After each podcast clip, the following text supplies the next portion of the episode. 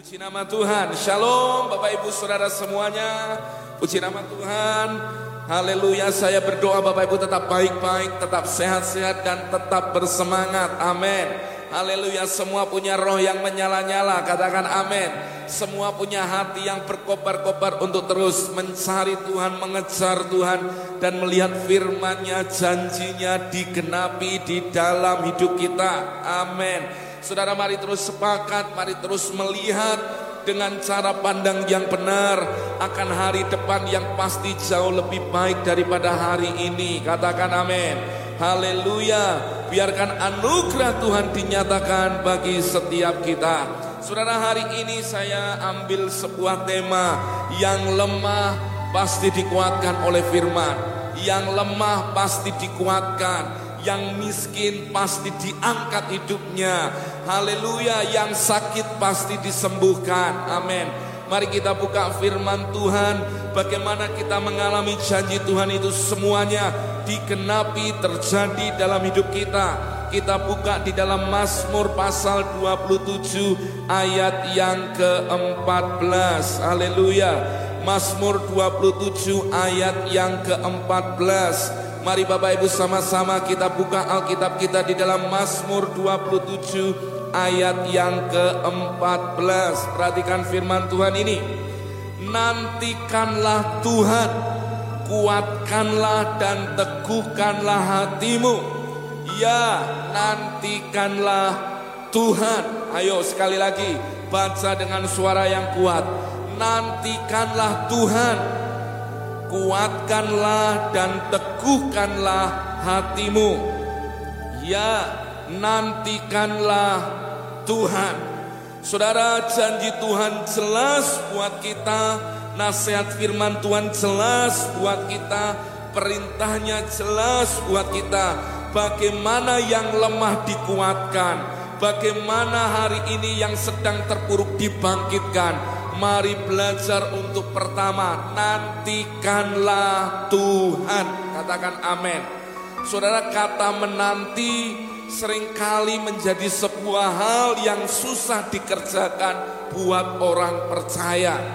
Saudara banyak orang pengennya mereka mendapat pertolongan kepada yang nyata, artinya orang-orang yang dapat terlihat dibanding kepada Tuhan yang Maha Kuasa yang tak terlihat, tapi selalu hadir dalam hidup kita. Perhatikan ini saudara, nantikanlah dia. Manusia kita cenderung lebih percaya kepada yang kelihatan daripada yang tidak terlihat.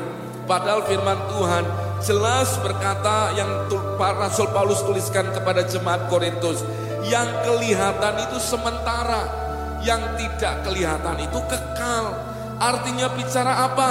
Seringkali kita memandang Tuhan itu sepertinya semu. Sedang ketika kita melihat kepada orang-orang di sekeliling kita, kita berkata itu jauh lebih nyata. Padahal sesungguhnya saat engkau sanggup menantikan Tuhan, Tuhan itu selalu menolong dan menguatkan kita tepat pada waktunya.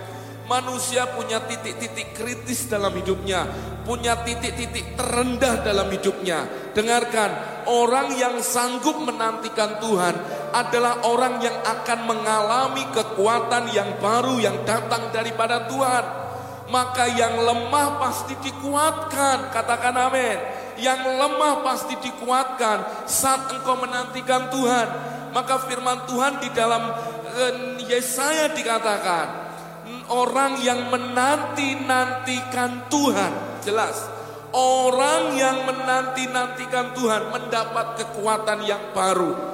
Saudara, sepertinya kadang kita berpikir penantian kita kepada Tuhan sepertinya seperti ujung yang tak pernah selesai. Padahal di tengah-tengah waktu ketika kita menantikan dia, ada waktu yang namanya waktu kairos Tuhan.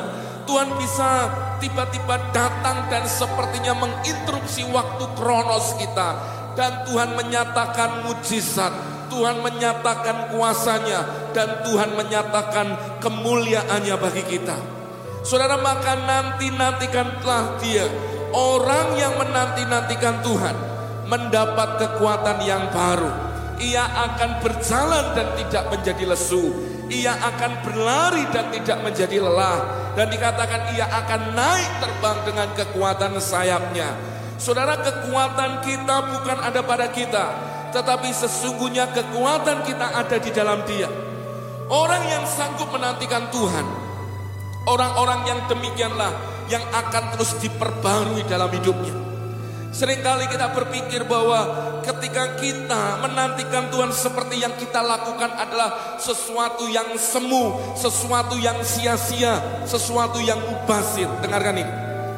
Sesungguhnya saat engkau menang untuk menantikan Tuhan, saya terlalu percaya bahwa rancangan Tuhan dalam hidup kita bukan rancangan kecelakaan, tapi rancangan damai sejahtera untuk memberikan hari depan yang penuh harapan itu pasti terjadi dan dikenapi dalam hidup kita. Amin. Pertanyaannya lah adalah seperti ini. Apakah saudara mau menantikan Tuhan? Apakah saudara mau menunggu Tuhan? Sampai Tuhan itu benar-benar campur tangan dan turun tangan di dalam kehidupan saudara. Seringkali ada banyak orang kalah di kata menantikan Tuhan. Saudara pengen dikuatkan, saudara pengen terima jawaban, saudara pengen terima pertolongannya, tapi ada banyak orang yang tidak sabaran untuk menantikan Tuhan. Kalau jawaban kita hanya di dalam dia, kenapa kita tidak menunggu dan mengharapkan dia sampai pada titik terakhir? Saudara, ada banyak hal yang sesungguhnya Tuhan mau kita untuk kita menantikan dia. Amin. Orang yang menanti-nantikan Tuhan tidak akan mendapat malu. Amin. Singa-singa muda merana kelaparan. Tapi orang-orang yang menantikan Tuhan tidak akan mendapatkan malu. Amin. Saudara mau lihat kekuatan yang baru yang menguatkan hidupmu. Nantikan Tuhan. Jangan bergerak kalau Tuhan pengen Anda nunggu. Tetapi sering kali kita merasa Tuhan terlambat dalam hidup kita. Memang sifat nature-nya kita saudara, pengennya itu buru-buru, pengennya cepat-cepat, pengennya tergesa-gesa.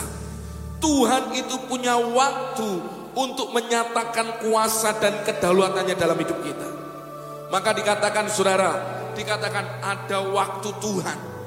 Segala sesuatu ada masanya, demikian pengkhotbah berkata.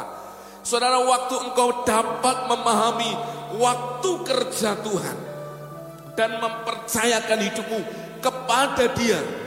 Saya percaya hidupmu tidak akan pernah menyesal. Tapi hidupmu justru akan menjadi tanda keajaiban. Hidupmu akan menjadi sebuah tanda dan keajaiban.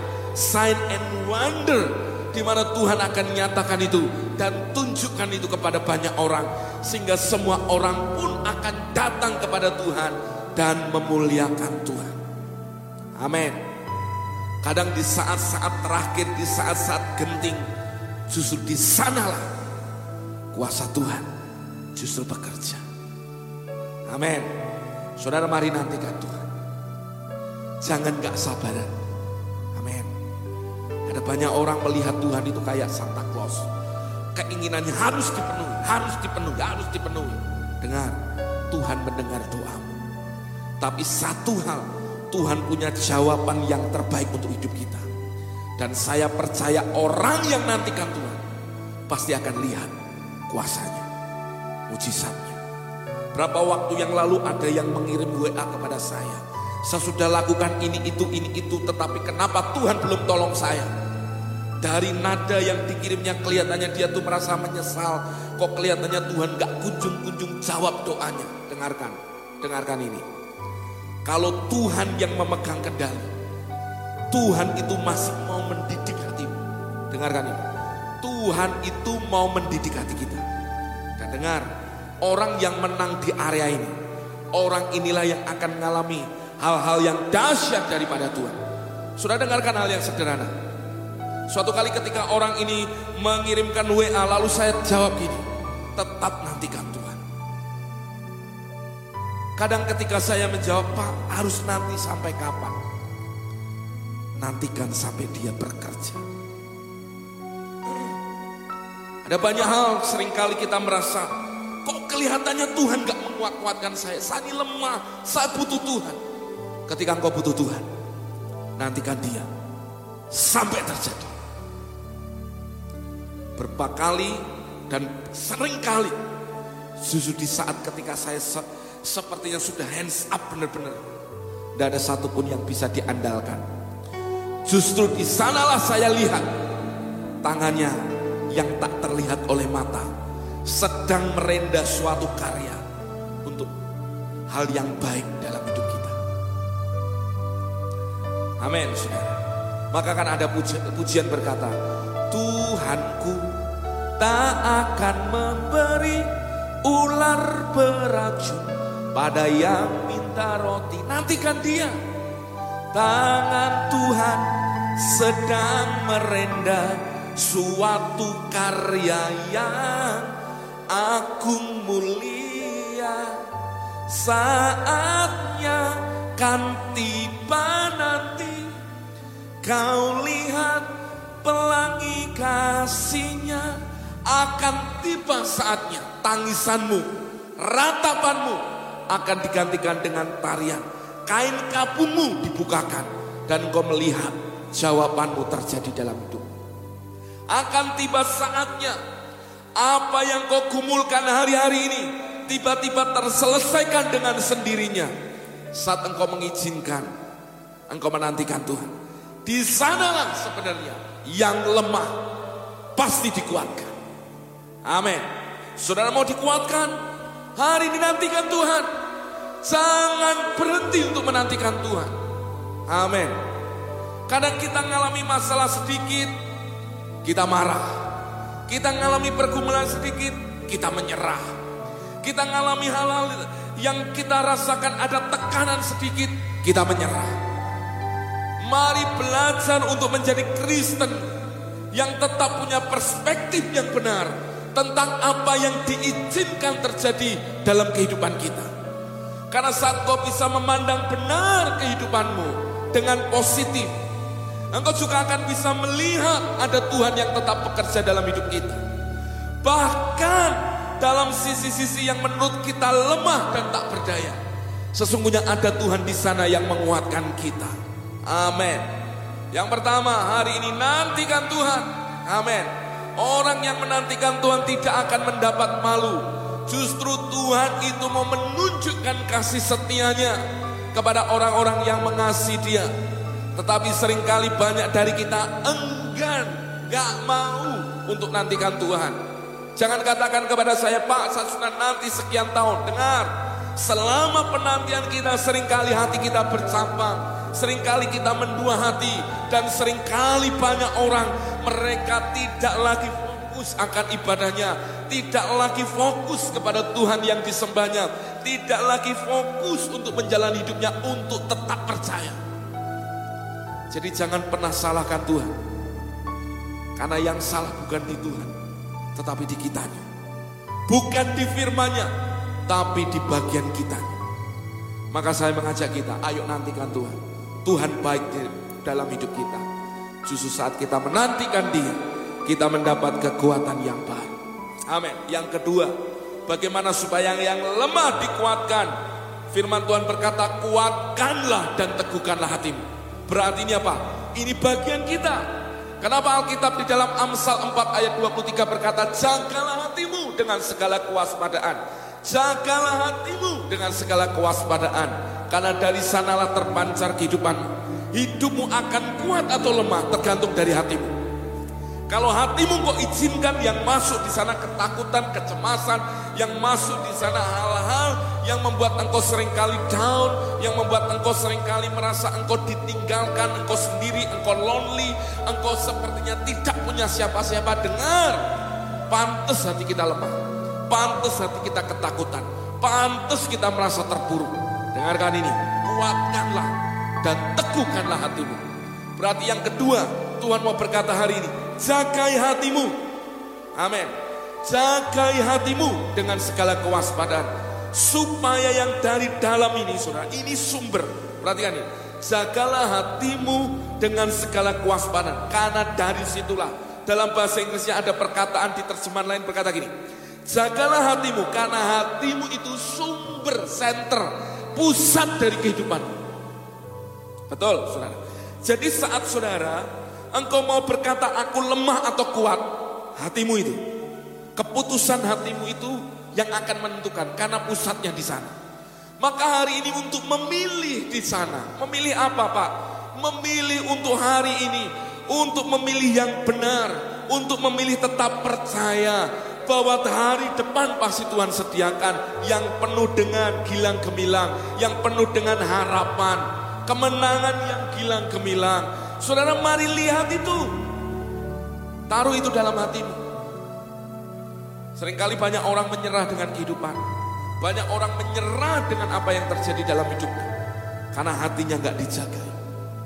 Saudara dengar kabar sesuatu sebentar, hatimu nggak kau jagai, kau bisa cemas. Engkau lihat hari ini mungkin yang di tokomu pengunjungnya nggak terlalu banyak. Kalau hatimu nggak kau jaga, engkau bisa berpikir bangkrut usaha. Benar.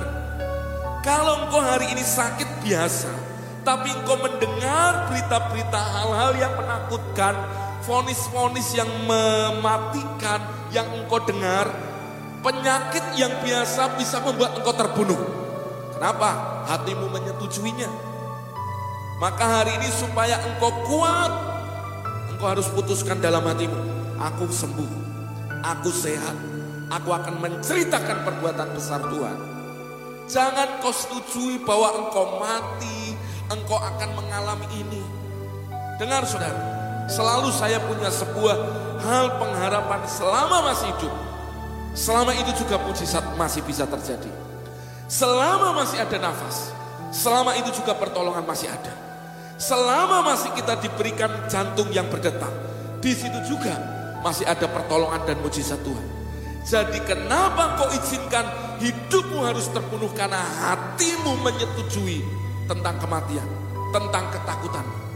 Lebih baik hari ini berkata, aku kuat karena aku lihat Tuhan.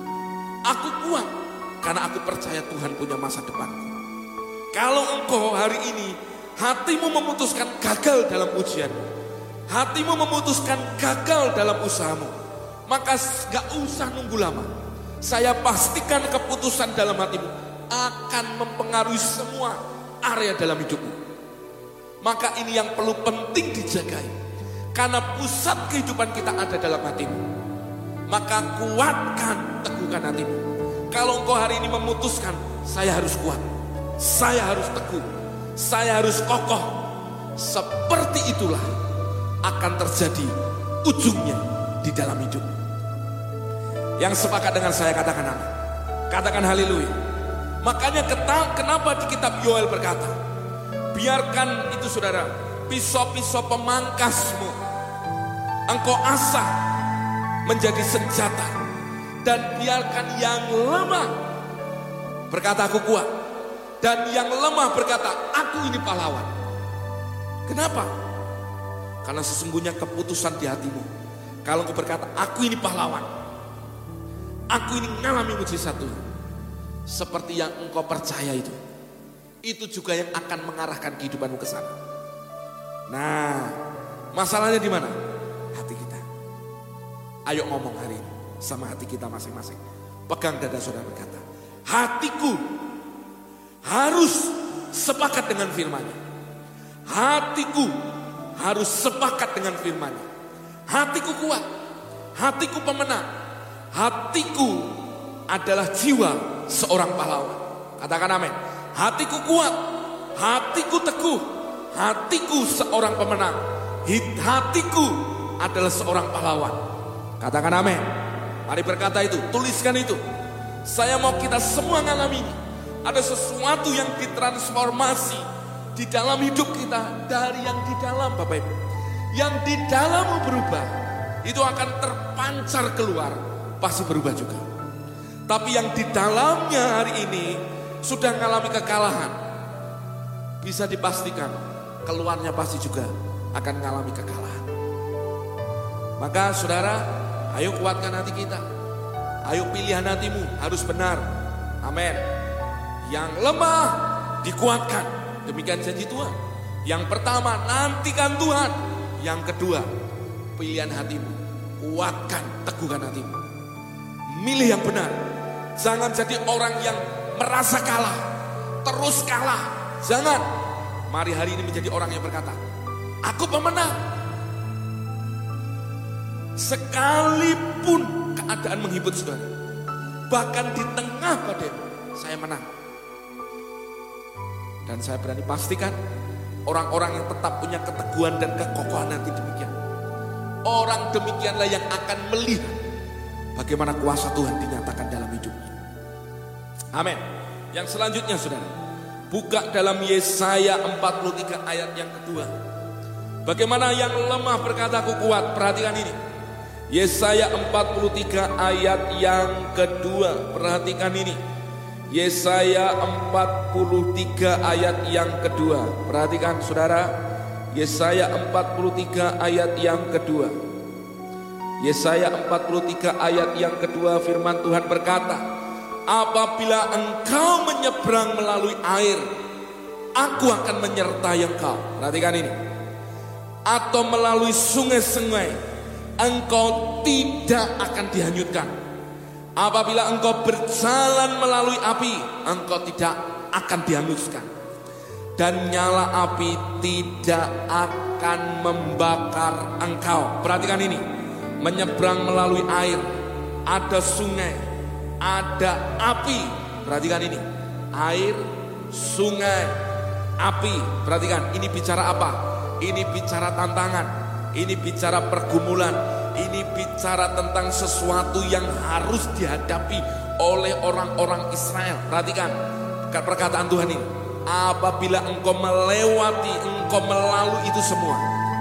Air, api, sungai. Perhatikan, dikatakan Tuhan menyertai engkau. Tuhan melindungi engkau. Perhatikan ini. Ketika engkau melalui tantangan dalam hidupmu, Tuhan berkata-berkata kepada kita, Tuhan menyertaimu, Tuhan melindungimu. Tidak ada satupun yang bisa menyelang, mencelakakan engkau. Perhatikan sekali lagi. Ketika engkau ada dalam tekanan, engkau dalam pergumulan, engkau dalam keadaan terhimpit, Tuhan berkata, Tuhan menyertai engkau. Tuhan melindungi engkau dan Tuhan melindungi kita sehingga tidak ada yang mencelakakan hidup kita. Perhatikan itu sudah. Nah, jadi kenapa yang lemah berkata aku kuat? Karena ada hal yang Tuhan kerjakan dalam hidup kita Pak. Menyertai, melindungi sehingga tidak ada yang mencelakakan kita. Saudara saya mengajak kita memahami kebenaran. Kenapa? Hari-hari ini mungkin ada di antara kau diperhadapkan kepada air ada masalah pergumulan yang pelik yang kau hadapi. Mungkin ada di antara kau yang sedang akan melalui sebuah sungai yang dalam. Di mana sepertinya itu akan menghanyutkan engkau. Tapi lihat, Tuhan membuat engkau tidak dihanyutkan. Berarti Tuhan melindungi engkau. Bahkan dikatakan sana, apabila engkau berjalan melalui api, ada sesuatu yang membuat engkau merasa hari ini seperti sudah hands up, harusnya terbakar. Tapi lihat, nyala api tidak akan membakar engkau. Berarti apa? Tuhan yang meluputkan kita dari setiap malapetaka. Kenapa yang lemah harus dikuatkan? Karena Tuhan menyertai kita. Tuhan melindungi kita. Dan Tuhan meluputkan kita. Amin. Amin saudara. Jadi hari ini pilihlah dalam hatimu keputusan bahwa engkau disertai Tuhan engkau dilindungi Tuhan. Dan Tuhan meluputkan engkau dari setiap mara bahaya dan kecelakaan. Amin. Amin saudara. Saudara mau percaya. Saudara mau mengalami janji Tuhan. Ayo hari ini pegang janji Tuhan ini. Jangan menyerah. Ayo menjadi orang-orang yang kuat. Amin. Saudara kalau kita disertai Tuhan.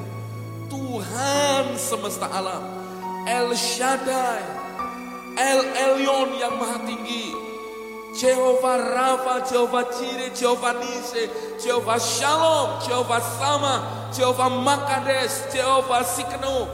Saudara, kalau Tuhan sendiri yang menyertai engkau, siapa lawan kita? Tidak ada. Berarti sesungguhnya Tuhan itu sudah mendesain hidup kita harus menang. pasti menang. Cuma kenapa sering kali orang lemah? Karena sering kali mereka merasa tidak ada Tuhan di sana. Nah, ini yang jadi masalah. Tuhan menyertai Bapak Ibu Saudara. Tuhan melindungi Bapak Ibu. Maka dikatakan pertolonganku datang daripada Tuhan yang menjadikan langit bumi dan segala isinya. Maksudnya apa? Pertolongan kita itu ada di dalam dia, perlindungan kita ada di dalam dia. Makanya kenapa kita mendeklarasikan Mazmur 90 tahun dalam lindungan Allah. Karena sesungguhnya hanya di dalam perlindungannya kita aman.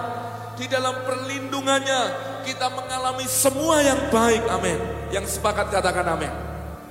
Lo kenapa kalau Tuhan yang melindungi kita? Engkau merasa was-was dengan hidupmu. Engkau merasa was-was dengan keadaan anakmu. Engkau merasa was-was dengan kesehatanmu. Engkau merasa was-was dengan masa depan keluargamu. Harusnya kita memutuskan hari ini untuk tetap percaya Tuhan melindungiku. Tuhan menyertaiku. Aku akan berjalan melalui air, melalui sungai, bahkan berjalan dalam api. Dan aku tidak apa-apa. Tuhan meluputkan kita dari setiap malapetaka bencana apa pun. Oleh sebab itu jadilah kuat. Amin. Jadilah kuat. Jadilah pemenang. Yang lemah berkata aku kuat di dalam Tuhan. Amin. Amin saudara. Biarkan rohmu menyala hari ini. Biarkan rohmu disadarkan hari ini. Kenapa sering kali kita terpuruk tanpa engkau sadari kenapa engkau terpuruk, kenapa engkau kalah, kenapa engkau hari ini merasa bangkrut, kenapa engkau merasa ditinggalkan, karena hatimu memilih demikian. Karena hatimu sudah menyetujui demikian. Tetapi kalau engkau memilih dan berkata ini Tuhan menyertai aku, Tuhan melindungi aku. Dan Tuhan pasti meluputkanku. Saya percaya Tuhan yang kita sembah. Tuhan yang akan menyatakan kuasanya dan secara nyata dalam hidup kita. Amin. Amin saudara. Ayo kuatkan hatimu. Jangan ngomong kepada saya gini Pak, tetapi kenyataannya sudah dengarkan gini. Kenyataan bisa berubah. Ada seorang raja yang harusnya dia meninggal karena sakitnya. Tapi ketika dia berperkara dengan Tuhan, dihadapkan itu kepada Tuhan. Nabi Tuhan yang membawa pesan Tuhan belum keluar dari istana disuruh Tuhan balik. Dan Tuhan memperpanjang usianya 15 tahun lagi. Saudara saya berkata apa saudara? Terkadang kita ini sering kali menjadi orang yang sudah terbiasa menyerah Ayo bangkitkan, kuatkan hatimu. Yang lemah berkata, aku kuat di dalam Tuhan. Amin, amin, amin. Haleluya. Saudara Yesaya 41 ayat yang ke-10. Yesaya 41 ayat yang ke-10. Ini bukti Tuhan itu benar-benar menyertai, melindungi, dan meluputkan kita. Perhatikan. Yesaya 41 ayat yang ke-10 dikatakan, Janganlah takut, katakan amin. Ngomong dengan hatimu, janganlah takut, ayo tuliskan. Janganlah takut, kenapa? Sebab aku Tuhan menyertai engkau. Tuhan menyertai Bapak Ibu Saudara semua. Tuhan menyertai engkau di keluargamu. Tuhan menyertai pekerjaanmu. Tuhan menyertai hidup anak-anakmu. Perhatikan jangan takut. Lalu katakan janganlah bimbang. Kata bimbang bicara pikiran yang bercabang, yang mendua hati, yang hatinya tidak menentu. Perhatikan janganlah bimbang. Dikatakan apa? Sebab aku ini Allahmu dia Tuhanmu, perhatikan. Tuhan akan meneguhkan, bahkan akan menolong engkau. Tuhan akan memegang engkau dengan tangan kananku, tangan kanannya yang membawa kemenangan. Katakan amin. Berarti kalau Tuhan yang meneguhkan saudara, perhatikan ini. Kalau Tuhan yang meneguhkan saudara, siapa yang bisa meruntuhkan saudara? Hanya satu, diri saudara sendiri. Tuhan menolong saudara. Berarti siapa yang bisa menolak pertolongan Tuhan? Diri saudara. Tuhan yang memegang kau dengan tangan kanannya, yang membawa kemenangan, siapa yang bisa menolak kemenangan? Bukan Tuhan. Om Tuhan memegang tangan kanan kita. Berarti orang yang melepaskan pegangannya kepada Tuhan. Orang itu yang kalah, yang tidak menang. Berarti saudara, hari putuskan dalam hidupmu. untuk kau berkata, iya, aku disertai Tuhan, aku dilindungi Tuhan, aku diluputkan Tuhan dari hal yang baik. Karena Tuhan mau membawa kita kepada kemenangan. Amin. Yang sepakat katakan amin. Katakan amin. Ngapain takut? Ngapain terus diikat dengan ketakutan dan kekhawatiran? Ngapain terus hidup dalam bayang-bayang kematian? Kenapa hidup dalam bayang-bayang kekalahan? Ayo bangkitkan iman. Bangkitkan. Tuhan meneguhkan engkau. Tuhan menolong engkau. Dia pegang tanganmu. Dan membawa engkau kepada kemenangan. Jadi hari ini ambil keputusan dalam hidup kita. Jangan menyerah. Amin. Yang ketiga, bagaimana saudara bisa menjadi orang yang dikuatkan. Ketika saudara menyadari Tuhan menyertai engkau. Tuhan melindungi engkau, Tuhan meluputkan engkau. Yang keempat, yang terakhir, satu tutup sampai ini saudara. Buka Roma 8 ayat 38 sampai 39. Roma 8 ayat 38 sampai 39. Haleluya. Roma 8 ayat 38 39. Perhatikan. Haleluya. Haleluya. Haleluya. Roma 8 ayat 38 39. Perhatikan ini apa yang dituliskan Rasul Paulus kepada jemaat di Roma. Perhatikan. Sebab aku yakin bahwa baik maut maupun hidup, baik malaikat-malaikat maupun pemerintah-pemerintah, baik yang ada sekarang maupun yang akan datang.